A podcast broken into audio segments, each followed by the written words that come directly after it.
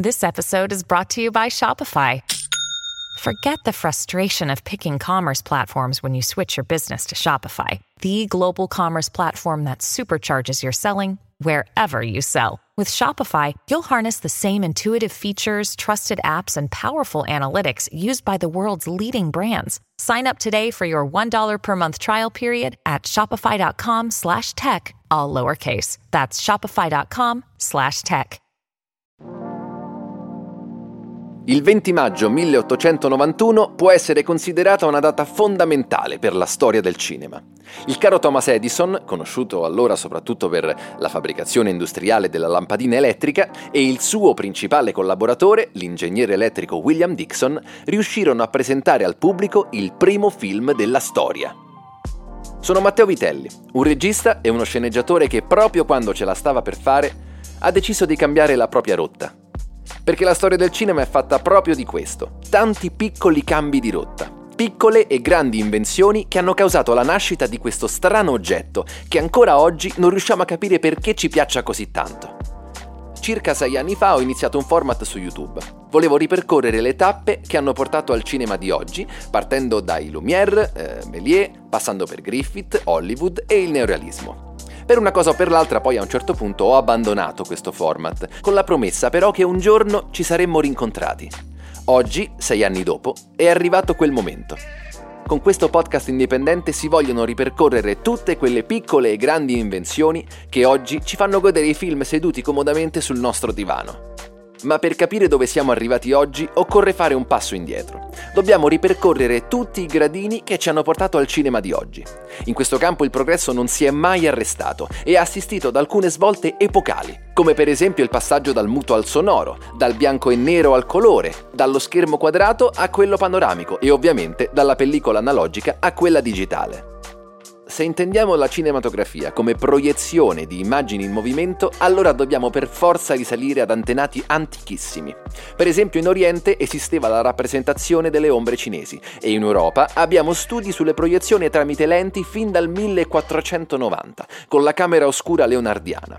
Fu però dal diciottesimo secolo che nacque l'antenato più vicino allo spettacolo cinematografico, la lanterna magica.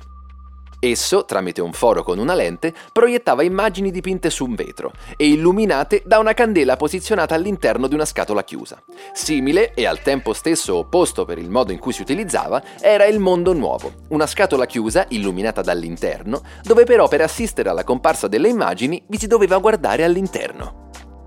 Ma è nel milleottocentottantotto che arriva un'invenzione destinata a stravolgere tutto.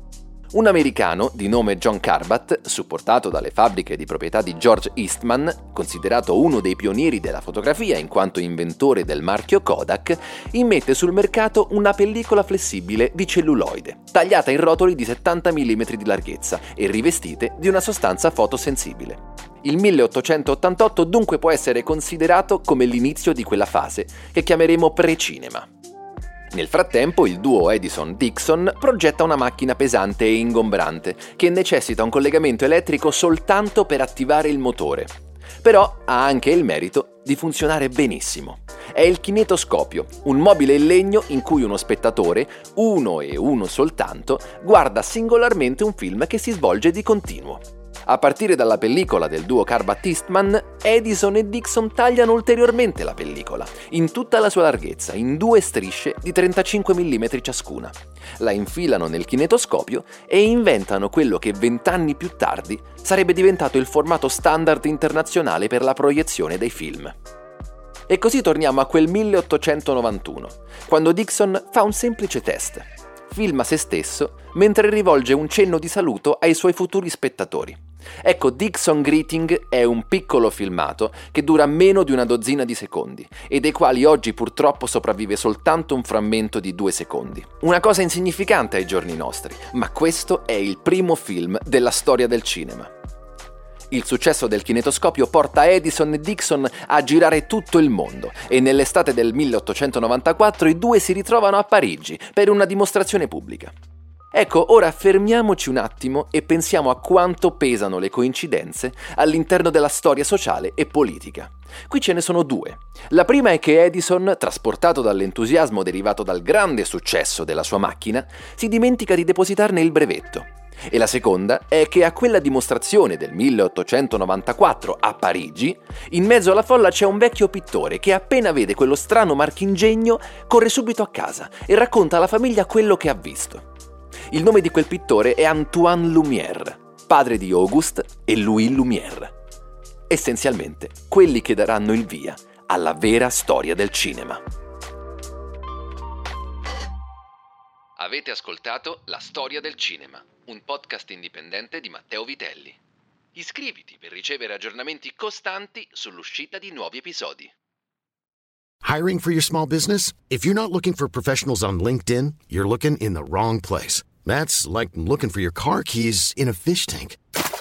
LinkedIn helps you hire professionals you can't find anywhere else, even those who aren't actively searching for a new job but might be open to the perfect role. In a given month, over seventy percent of LinkedIn users don't even visit other leading job sites. So start looking in the right place. With LinkedIn, you can hire professionals like a professional. Post your free job on linkedin dot com slash people today.